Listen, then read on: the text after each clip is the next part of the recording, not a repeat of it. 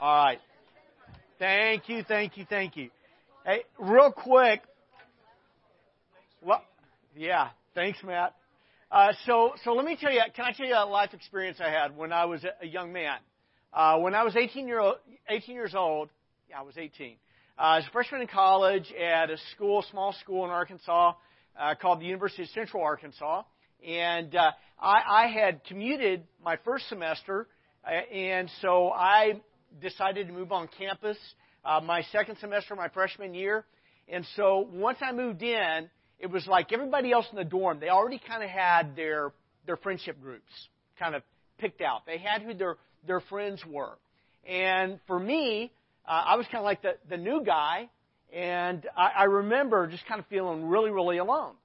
And so I had gone to uh, the the uh, wherever you call it, what do you call it? The cafeteria, the place where you eat, the place where you eat. Okay, the kitchen at my house. Okay, but we, I'd gone to the cafeteria uh, to eat, and I remember walking in, and there were all these people sitting at all these different tables and everybody already had a place. And they already had people that they were around. And I remember walking in and kind of looking for a place to sit down and just feeling utterly alone. Have you ever had that experience? Okay, so I'm seeing a few heads nod. All of you have had that experience before. And, and so what happened that day is I sat down at this table and there were a group of guys on in in my hall at in my dorm, and uh, they were kind of an interesting group of guys, kind of an interesting group of guys. And one of our guys was a bodybuilder, and uh, he was a boxer, and he was, believe it or not, he was from New York, and he his name was Rocky. Okay, yeah, Rocky. All right, and uh, and he he was he, and he had that kind of northeastern kind of. Uh, chip on your, your shoulder kind of a, a, a guy. But let me tell you, everybody just kind of flocked around Rocky. That's what they did. And so Rocky gets his food, and he's looking for a table to sit down, and all the other guys are following. It's like a group of little boys following their, I don't know, their hero around. And he's he's walking, and, and he looks and he sees me, and he sees me sitting there by myself, and he came over and he sat down his tray opposite from me. And all of a sudden, I had a group of guys all around us. And, uh, and you know, folks, Rocky wasn't really much of a Christian. But what he did in that moment was very, very Christ like. Because that's what Jesus does. Jesus is extremely inclusive. Jesus hung out with the tax collectors, he hung out with the sinners, uh, and he didn't look down on people because of where they came from, but he was inclusive. He was very, very inclusive. And one of the things that we want to be as a church, and one of the reasons it's so important for us to do things like saying, hey, I'm really glad you're here today. And one of the reasons why we ask you to, to go out of your way to greet someone that perhaps you haven't met before is I think sometimes we're so comfortable with people that we connect with every week. If we're not careful, a person, they can feel a little bit like I did in that, in that cafeteria that day. And what we want to do is we want to turn that in. We want to turn this into a fantastic experience for that person. So that's just something I, I really believe that God wants to do. Has nothing to do with what I'm talking about in church this morning.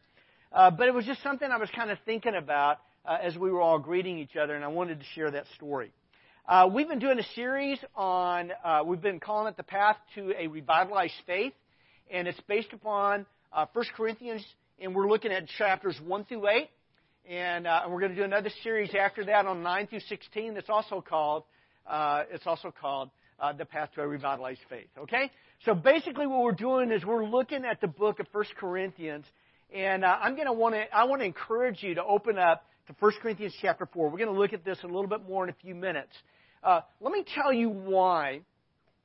If, and I think I shared this last week. I shared with you guys that if I were starting our church all over again, uh, I would the first three series I would do in our church is the first series I would do would be on the book of Genesis. That'd be the first series I would do. I just think Genesis lays a foundation for understanding the rest of the Bible. I just I, I think that that uh, it's very very interesting. The better you understand the Old Testament, the better you'll understand the New Testament. By the way, the better you understand the New Testament, the better you'll understand the Old Testament. But if I were starting our church again, first series I would do would be on the book of Genesis. The second series that I would do would be on the book of Romans. And, and the reason I would do that is because, well, I did a series on it, and I want, I'm going to get way off track if I try to develop this. But just, that would be the second series I would do. But the third series that I would do with our church, if we were starting our church from scratch, would be on 1 Corinthians. 1 Corinthians. And the reason that I would do 1 Corinthians is because I believe the church in North America, in many respects, is very much like the church in Corinth. I believe a lot of the problems that the church in Corinth had are problems that the church in North America has. And when I say this, I'm not trying to, to put down the church, and I'm not trying to put down other churches or our church or any other church, but I think we share a lot of the same problems, and the reason that we do is because we we have this human nature. You know, we have this human nature that we sometimes wrestle with, and the Bible calls it the flesh. And uh, and so when you look at 1 Corinthians, one of the things that you're going to see as you read through the book of 1 Corinthians is you're going to see that, that the church in Corinth was very, very, what, what some people call carnal or fleshly. In fact, Paul says to the, the Corinthians, he said, he said, Brothers, when I came to you, I did not address you as spiritual people, but as people of the flesh. People who are carnal. Meaning that they had their minds, their hearts fixed on fleshly desires more than things that were spiritual. In, in the problem that the church in Corinth had was it was a very, very immature church. Now, some Christians are immature because they're brand new baby Christians. And we should expect that. But sometimes, sometimes Christians can be very, very immature even after they've been Christians for a very, very long time. It's kind of like the guy who's 40 years old and still living in his parents' basement, uh, playing video games and, uh, and, and just kind of uh, wasting his life smoking a joint on the couch when he should have matured past all of that. You understand what I'm saying? His life isn't going anywhere. And there are some people as Christians who are like that. They just never grow up. They never mature. And that was a lot of the problem in Corinth, and in some measure, it is true in, in much of the church in North America. Uh, they never progressed beyond being able to just uh, to feed off the milk of the word. They wanted milk. They didn't want solid food. They didn't want the meat. Now, see, I don't understand that. Because when I go to a restaurant, I don't want a big glass of milk. I might if I'm having chocolate cake. But when I go to a nice restaurant, what I want is I want a big, thick, juicy steak. And some people, they just never get to the point where they know how to really appreciate the steak of God's Word. And that was kind of what was happening in Corinth, and some measure, has happened in the church in North America. Uh, the church in Corinth was a divided church. Is the church in our world today divided? Absolutely. Last week we talked about this. There are 33,800 different Christian denominations. Jesus prayed for our unity, but we specialized in, well, I don't know, being unique and different from everybody else, I guess. But uh, but they were a divided church. They were uh, they had some very unhealthy, defective uh, understandings of the church, some very unhealthy, defective uh, understandings of spiritual leadership, um, and uh, they didn't. Um, they really did not value, did not respect the apostolic teaching of Paul or his apostolic authority. And so they, they were a church that had a lot of problems. They had a lot of problems. Now, uh, let me let me just kind of I, I feel like I'm kind of going all around here, but let me make a couple of comments just from life and tie it to the church. Uh, I'm married, love my wife, uh, could not imagine not being married to Joy. I mean, I'm married to my best friend. I love that I get to see her every day. I love that I get to wake up to her every morning. Uh, I love that we get to take our Fridays off and, and drive the back way over to Napa and be together. And as wonderful as my wife is, and as much as I enjoy being married, sometimes marriage can be a little bit challenging. Okay? Sometimes it can be challenging. And the reason for that is because all of us have a capacity for selfishness. All of us have a capacity for sin. Uh, in a family, I love my family. I love it when we're all together. I love it when my kids are all here at home and when we get to sit around a table and enjoy a meal together and laugh and and just be together. Just being together is something that I, it is a high point for me every time that happens. But sometimes being a family can be challenging. It can be difficult. And the reason for that is because all of us have this capacity for selfishness. The same thing is true in a church. In many respects, the church is like a spiritual family. And there are a lot of wonderful things that can happen when we learn how to really be the church together. I'm not talking about just going to church on Sunday mornings. I'm talking about learning how to be the church, learning how to be a spiritual family. But sometimes being the church can be difficult. Why? Because sometimes we struggle with selfishness. Sometimes we struggle uh, with that. Um, today, what we're going to be looking at is in 1 Corinthians chapter 4. And what we're going to talk about is we're going to look at a little bit about spiritual leadership, and we're going to look at a little bit about, about membership in the church. And we're going to talk about why sometimes this is hard, but something about what God is really wanting for us in the church. So I'm going to be reading from 1 Corinthians chapter 4. I'm reading from the ESV, uh, ESV Bible. Uh, so uh, if you have a Bible, please open up to that. Uh, I'm going to have it up here on the screen. I'm going to read from this because it's a little easier for me to read right here. But uh, 1 Corinthians chapter 4. The scripture says this. Uh, Paul is, is writing to the Corinthians. He's just been talking to them in chapter 3. He's talked about the nature of the church, and he's been talking about some of their division. The, some of them were divided, and some of them were saying, Hey, I'm of the party of Paul. And some were saying, I'm of the party of Apollos. Apollos was a spiritual leader in the church in Corinth for a while after Paul had been there. Some were saying, I'm of the party of Cephas or Peter. And then others were saying, I'm of the party of Jesus. Uh, but what was really going on here is there was a lot of selfishness, a lot of self centeredness, a lot of cliques, and they lacked the kind of, of, of unity and spiritual health that God wanted for them. And so what Paul is doing is he's, he wants to talk to them about how they should look at people like Paul, like Apollos, like Peter, like other spiritual leaders. And Paul says this. He says, This is how one should regard us, people like me, Paul, people like Apollos, people who are spiritual leaders in the church. This is how one should regard us as servants of Christ servants of Christ. Stewards of the mysteries of God, the Bible. Moreover, it is required of stewards that they should be faithful. But with me, it's a very small thing. It's very unimportant. Uh, for me, um, it, it's a, a, a small thing that I should be judged by you or by any human court. Okay? I'm not looking for your applause.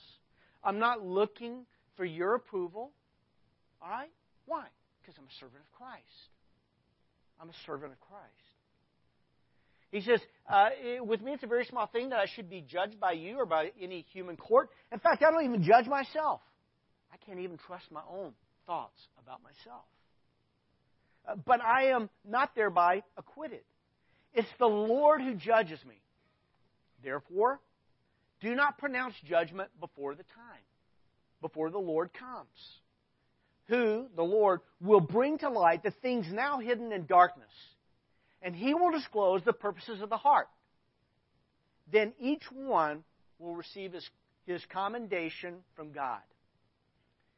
Paul goes on to say, I've applied these things to myself and Apollos for your benefit, brothers, that you may learn by us not to go beyond what is written. Now, what's he saying here? Not to go beyond what is written. that basically he's saying that you may not act in an inappropriate way. That none of you may be puffed up or proud or arrogant in favor of one spiritual leader against another spiritual leader. For who sees anything different in you?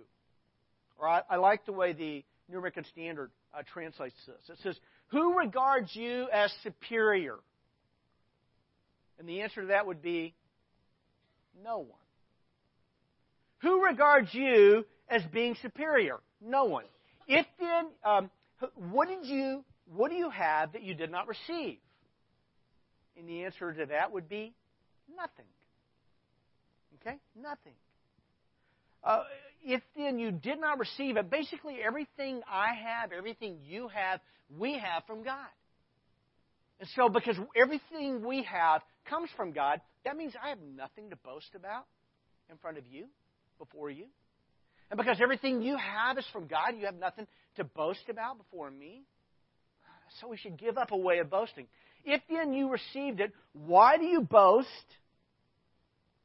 as if you did not receive it? Already, verse 8, real quick here, excuse me. Yeah, verse 8. Verses 8 through 10 are a sarcastic rant. Last week, I, I asked two questions at the beginning of the service. You remember this? I asked you two questions. I asked you, when is it okay for a church to be really, really irritated with their pastor? Okay? And then I asked you, when is it okay for a pastor to be really irritated with his church? Now, I, I, I want us to think about this for a moment. Can you be irritated with a person and really love them? Yeah. Yeah. I mean, anybody who has ever been married, anybody who's ever had children, anybody who's ever had parents knows what it feels like to love a person, be in relationship with them, but also feel really irritated in the moment. Okay? Is that all right? And somehow we need to get really comfortable with the idea of loving each other while also sometimes struggling with irritation with one another. Is that okay? Uh, that doesn't mean we have to stay irritated. It just means that when I'm irritated, it's kind of like if I hear uh, if I hear a smoke alarm go off in our building, I don't want to just turn off the smoke alarm, do I? No, I want to check out why is the smoke alarm on? And that's what irritation is. Irritation saying there's something wrong here and we need to talk about it. But a lot of us are allergic to talk. Okay? Uh, Paul says, in, in, in here we see this irritation in Paul. We see this, I'm going to call it a spirit inspired sarcastic rant. Because my sarcastic rants aren't always spirit inspired. Sometimes they're driven by my flesh.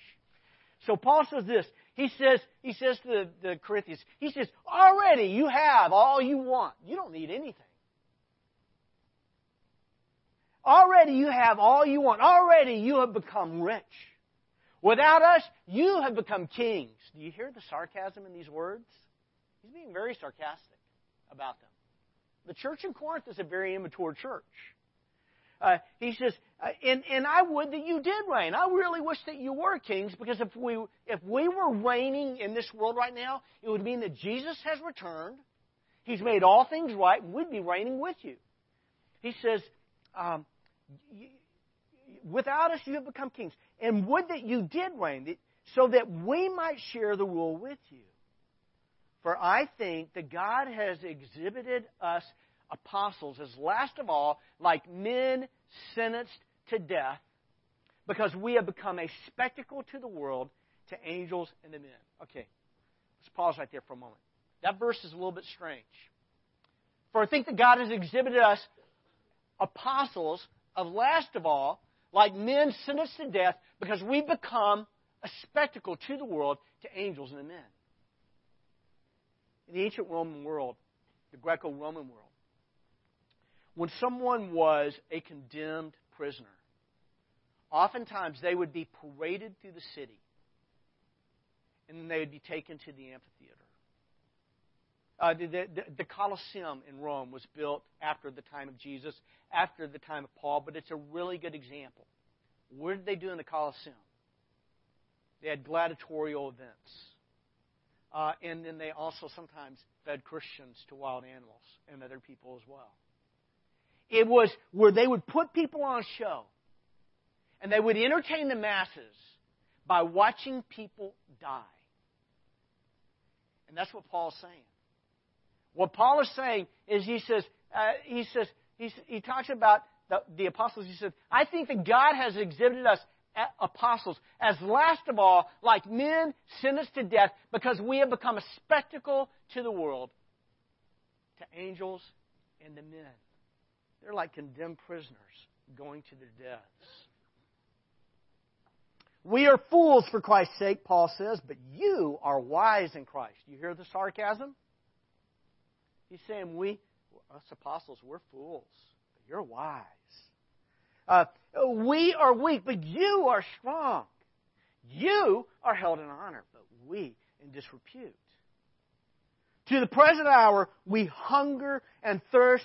We are poorly dressed and buffeted and homeless, and we labor working with our own hands. When reviled, we bless. When persecuted, we endure. When slandered, we entreat. We have become and are still like the scum of the world, the refuse of all things.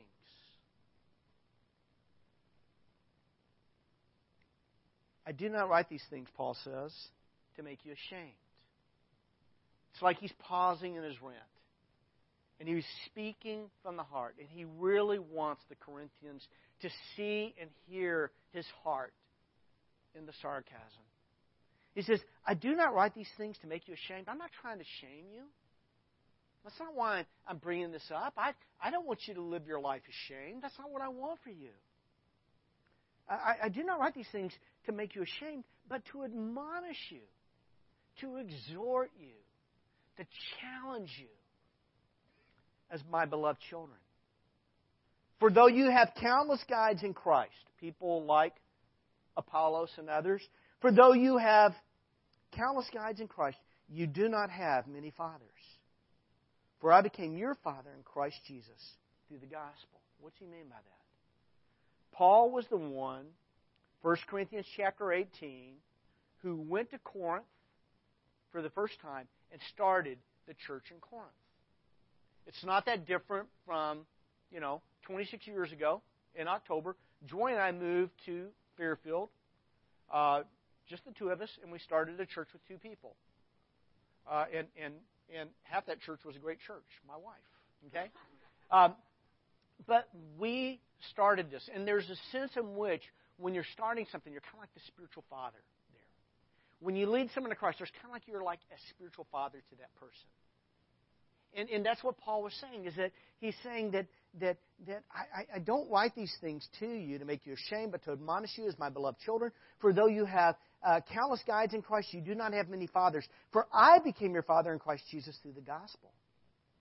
I urge you then, and as any good father would, as a good father would want his kids to follow his example, he's saying, I urge you then be imitators of me. And what Paul is saying by that is he's saying, imitate me as I imitate Jesus. Please don't imitate me when I'm not imitating Jesus, okay? But in the good moments, all right? And he's saying, uh, be imitators, uh, be imitators of me. That's why I sent Timothy, my beloved and faithful child in the Lord, to remind you of my ways in Christ as I teach them everywhere in every church. And then Paul addresses the big issue. What's going on? He, he addresses the elephant in the room. Sometimes we like to skirt around the elephant in the room. Paul doesn't do that. Paul's very direct. And what Paul says um, is, is, he says, uh, I will come to you soon, if the Lord's will. Excuse me, verse 18. Some are arrogant. This is the problem in the church in Corinth. Some are arrogant. Paul is saying there are some people here who are arrogant. Some are arrogant. They're proud. They think somehow they're a little bit better than others. Some are arrogant, as though I were not coming to you. But I will come to you soon if the Lord wills, and I will find out not the talk of these arrogant people, but their power. For the kingdom of God does not consist in talk, but in power. Verse 21. So what do you wish? Shall I come to you with a rod or with love in a spirit of gentleness? I'm going to make a side note, and then I'm going to look at some things about spiritual leadership. There's a time and there is a kind of sin that can happen in a church where we can't ignore it any longer. Okay? There's a time and there's a kind of sin in the church where we cannot ignore it any longer. We cannot just be polite with each other, but we have to address the sin. Uh, Jesus talks about this in Matthew chapter 18. And in Matthew chapter 18, Jesus says this He says, If your brother sins against you, go to your brother. Talk to him about it. And if he listens to you, you've won your brother. There's a time where a person sins and we've got to go to them and we've got to talk to them. But Peter acknowledge, or excuse me, Jesus acknowledges that sometimes life doesn't always go the way we want it to. We go to the person about the issue, they ignore it. Or they say, I didn't do anything wrong. Or sometimes we think they've done something wrong. In reality, it's less about them and more about us.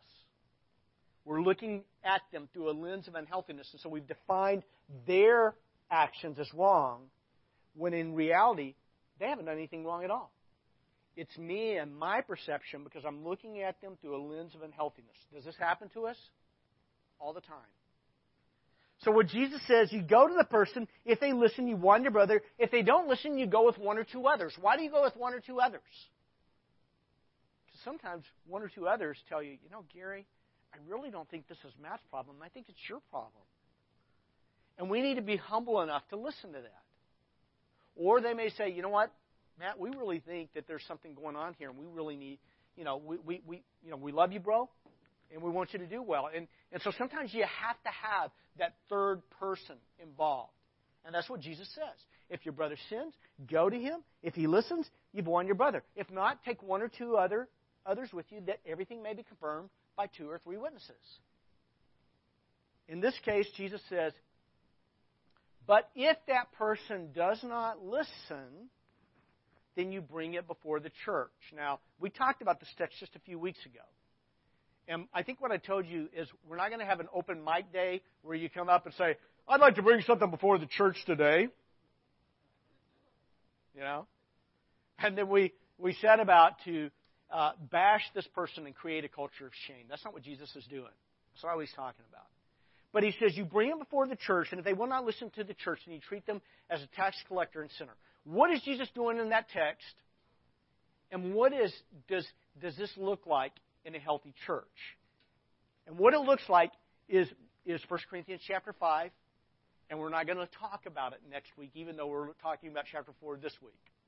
Because chapter 5, uh, next week is Family Worship Sunday, and some of what's talked about in 1 Corinthians chapter 5, like incest, we don't want to talk about with preschoolers here, okay? We'll save that for another time. Is that okay? Uh, but, but Paul had to address it. Paul had to address that in the church in Corinth. There's a time in a church where sin is like gangrene. It's like gangrene. It, it, let me put it this way. Many years ago, I was playing softball uh, with a bunch of guys. We were up in uh, Sonora, up at uh, Silver Spur. I was playing center field, and a guy hit a ball deep to uh, to, to left center. And so I was sprinting across the field, and my eyes, I was completely dialed in, completely focused on the ball. And, and in that moment, uh, and you know, at the beginning of the game, I kind of looked around. I saw where all the hazards were. We were playing on a soccer field, and I, I looked at all the hazards, and this is what I thought at the beginning of the game: somebody's going to get hurt here today. Somebody's going to get hurt here today, but I knew it wouldn't be me because I never get hurt. Never get hurt. But I thought in my mind, today somebody's going to get hurt. I was running as hard and fast as I could. And I hit a soccer goal with rods that were sunk down about three feet into the ground. And I hit it steel rod, running full speed. Um, I did not relax a step. The ball was in my glove when I hit that steel pole. I hit that steel pole, hit it first with my wrist, then with my head. I was bleeding from the ear, my wrist was shattered, I caught the ball. A buddy of mine, yeah, right. Thanks, Mike. Uh, a buddy of mine was over at the horseshoe pits, which were, I don't know how far away they are. If you've ever been to Silver Spur, you know where the soccer field is, you know where the horseshoe pits are. A buddy of mine was in the, the horseshoe pit. He heard the sound of me hitting the bar from the horseshoe pit. I hit it. I hit it that, huh? Yep, right. So, a couple of surgeries. Anyway, uh, the thing is, is when you break a bone, do you amputate the arm? No. No. By the way, Galatians chapter 6. If a brother is caught in a sin, you who are spiritual, restore him. By the way, you know what the word restore is in Galatians 6 1? Set the bone. The word restore in Galatians 6 1 literally means set the bone. Restore the person who is caught in a sin with a spirit of gentleness, not creating a culture of shame. Restore that person with a spirit of gentleness, lest you too be tempted. So, what are we supposed to make of this where we put a person out of the church? Imagine now, not so much a shattered bone, but imagine an arm that's infected with gangrene. Okay? It's infected. It's infected with gangrene, and it will. I'm not simply going to lose my arm, it's going to kill me. It's going to kill me. If it's not removed, it's going to kill me. There are times, times, when there is a kind of sin in a church that's like gangrene. There's a kind of arrogance. There's a kind of arrogance, a kind of pride, because that's what Paul's talking about here. There's a kind of arrogance, a kind of pride, a kind of divisiveness that will kill a church. And that's what Paul is talking about. When Paul says, What do you wish? Shall I come to you with a rod or with love and a spirit of gentleness? There comes a point in time where something is so destructive, the person who's sinning against the church has to be put out. Do you understand what I'm saying here? But that is not the first thing you do. Like if, if two people are married and they have a make a comment about my wife's French toast. She hasn't made any since then. uh, that wasn't that wasn't a reason for us to terminate our marriage. It was a reason for me to say I'm very sorry, but it wasn't a reason for us to terminate our, marriage. That that that when you think about divorce in our culture, we're kind of a, a you know we, we we embrace divorce I think sometimes a little bit too quickly. But divorce should be the very last thing two people do, not the first thing. And putting a person out of the church should be the very last thing we do, not the first. Are you with me here? We're not talking about creating a culture of shame, but we're talking about creating a culture of health. Um, so, what does this text teach us about spiritual leadership? Not about, I don't know, not about church discipline. We'll get to that. What does this uh, text teach us about about spiritual leadership, and I'll try to go through this quickly. Number one, spiritual leaders are servants of Christ. We're servants of Christ. The, the Bible says this is how one should regard us. How? As servants of Christ. Do you get that? Servants of who? Yeah, Christ. So if I'm a servant of Christ, then who am I trying to please? Am I trying to please you? Or am I trying to please Christ? Yeah, yeah, I'm, I'm trying to please Christ. This is how one should regard us as servants of Christ. And, and you get down to verse 3, you know, what this means is that spiritual leaders cannot afford to be overly concerned about what others think about us. I have, I've been pastoring this church for over 25 years now. Thank you, guys. Thank you for how you recognized us and encouraged us a couple of weeks ago, what, what you did for us, what you did for the Skinners. We are really appreciative of that. Thank you so much. But ultimately, uh, I can't afford to spend my life trying to please you or anybody else.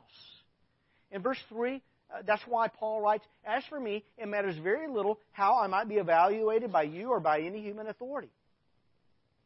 Okay? That, that what I, I, I don't, I can't afford to set my life on trying to please you or other people.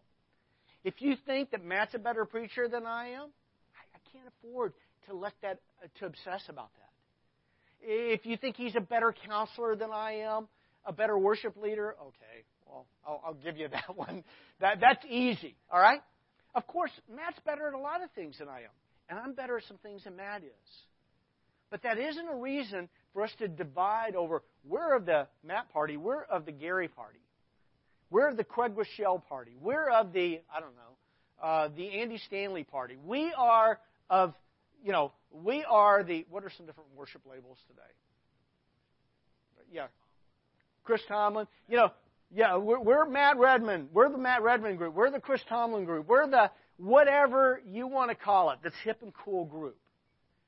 Um, that, that, that spiritual leaders are servants of Christ, and we need to aim to please Christ and not be so concerned as to whether or not we're pleasing other people. Number two, spiritual leaders are stewards of the mysteries of God's Word. Uh, again, verse 1, Paul says, This is how one should regard us as, as servants of Christ, as stewards of the mysteries of God. Stewards of the mysteries of God. That, that I have a stewardship given to me to preach this, this book, to preach what's found in this book. Not to preach my best ideas about this book, but to preach what this book teaches us. That is my responsibility. I am a steward. And as a steward, I must be found, what does the Bible tell us? I must be found um, faithful. Yeah, I must be found faithful. Uh, number three, and I don't know why I'm not seeing. Uh, oh, because my notes are messed up. Um, number three, uh, uh, spiritual leaders must confront and correct those who are proud and divisive. We have to do that. That when when the arrogance, uh, the pride, the divisiveness of people, divisiveness, I can say that. Uh, the divisiveness of people, uh, it, when it threatens the church, we have to address it. We do. That's what spiritual leaders have to do. By the way, that means Steve, John,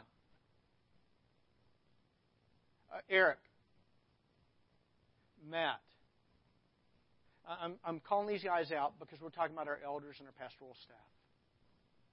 This doesn't, please don't ever think that this is Gary's job and Gary's alone. It's not.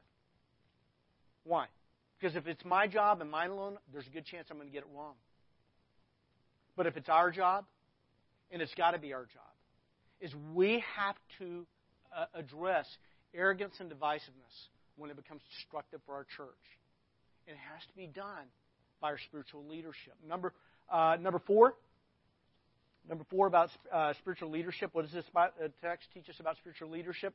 Spiritual leaders, leaders must be an example for the people of their church. Uh, chapter 4, verse 16. I urge you then, be imitators of me. The, what the church needs from our, uh, from our leadership is it needs an example. It needs an example of seeking and pursuing Jesus above all things.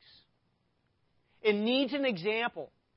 It needs an example of what it looks like to follow Jesus, to become more like Jesus in our thinking, to become more like Jesus in our affections. What our church needs from us is it needs us to be an example of becoming more like Jesus in our attitudes, becoming more like Jesus in our actions. That's what we've got to do. That's what the church needs from spiritual leadership. That's what we see taught in the scriptures. So, where does this text teach us about membership? So, we've talked a little bit about what we're supposed to be doing as leaders. What about the church as a whole? What does this text teach us about membership, the rest of the body of Christ? Uh, four things here. Number one, be careful of judging spiritual leaders in a superficial way. So, what 1 Corinthians 4 is not telling us, it's not saying you should never use good judgment when, uh, when, when addressing a spiritual leader. Sometimes we're going to get it wrong. Sometimes it's okay to say, you know, Gary, it really hurt my feelings when. It's okay to do that. It's okay to do that. You're not being judgmental. But what the Bible is telling us is that we need to be careful of judging spiritual leaders in a superficial way. Such as, Gary, when you're growing a goatee, you look like Satan.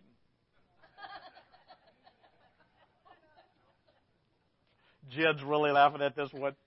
You know that really happened to me, don't you? Yeah, I did. Uh, there was a member of our church family. I love her. I miss her so much. She's with Jesus, and now she knows I don't look like Satan, even when I have a goatee. All right? But sometimes what, what can happen is, is we can judge people in very, very superficial ways. All right? I love Faye. I'm sorry, Faye. Uh, forgive me. All right? Uh, but be careful of judging spiritual leaders in a superficial way. Uh, secondly, be careful of comparing one spiritual leader against another. One day, Solana Valley Church will have a new lead pastor. And he's going to be different from me. He's going to teach differently. He's going to lead differently. Praise God for that. But please never, never compare him to me.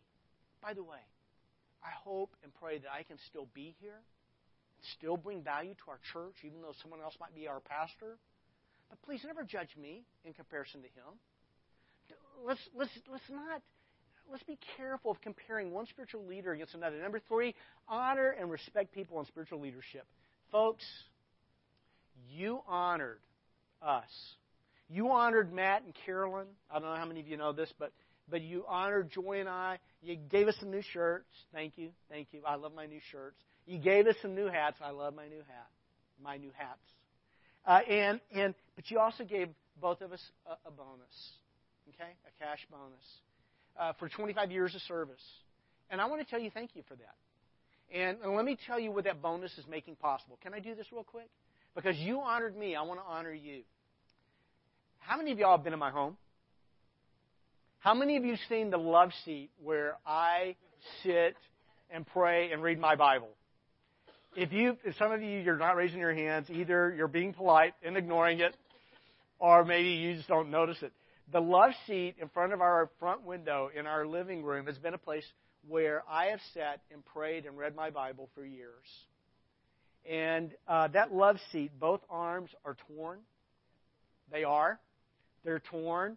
And uh, it's that imitation leather, and so pieces of it are kind of scaling up off where I've been sitting for so long. And uh, and uh, maybe that means I should get off my rear. No, uh, maybe I sh- I'm just going to go to another spot and have my quiet time. But but we've needed to replace that for a long time. We just haven't had the the ability to do that. But because of your kindness and your generosity and the way you've honored us, we're going to be able to replace those. We're just waiting. Thank you. We're just waiting for the right sale to come along, all right? Okay. Um, so be careful of judging spiritual leaders in a superficial way. Be careful of comparing one spiritual leader against another.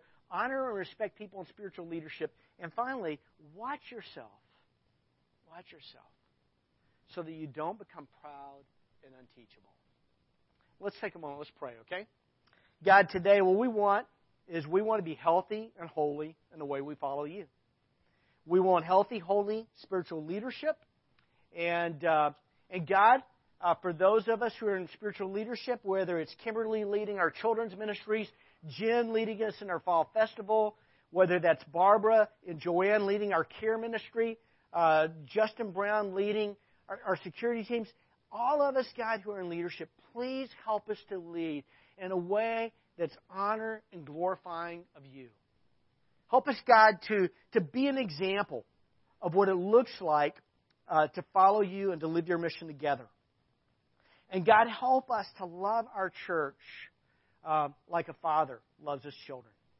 And I pray these things in Christ's name and for your glory. Amen.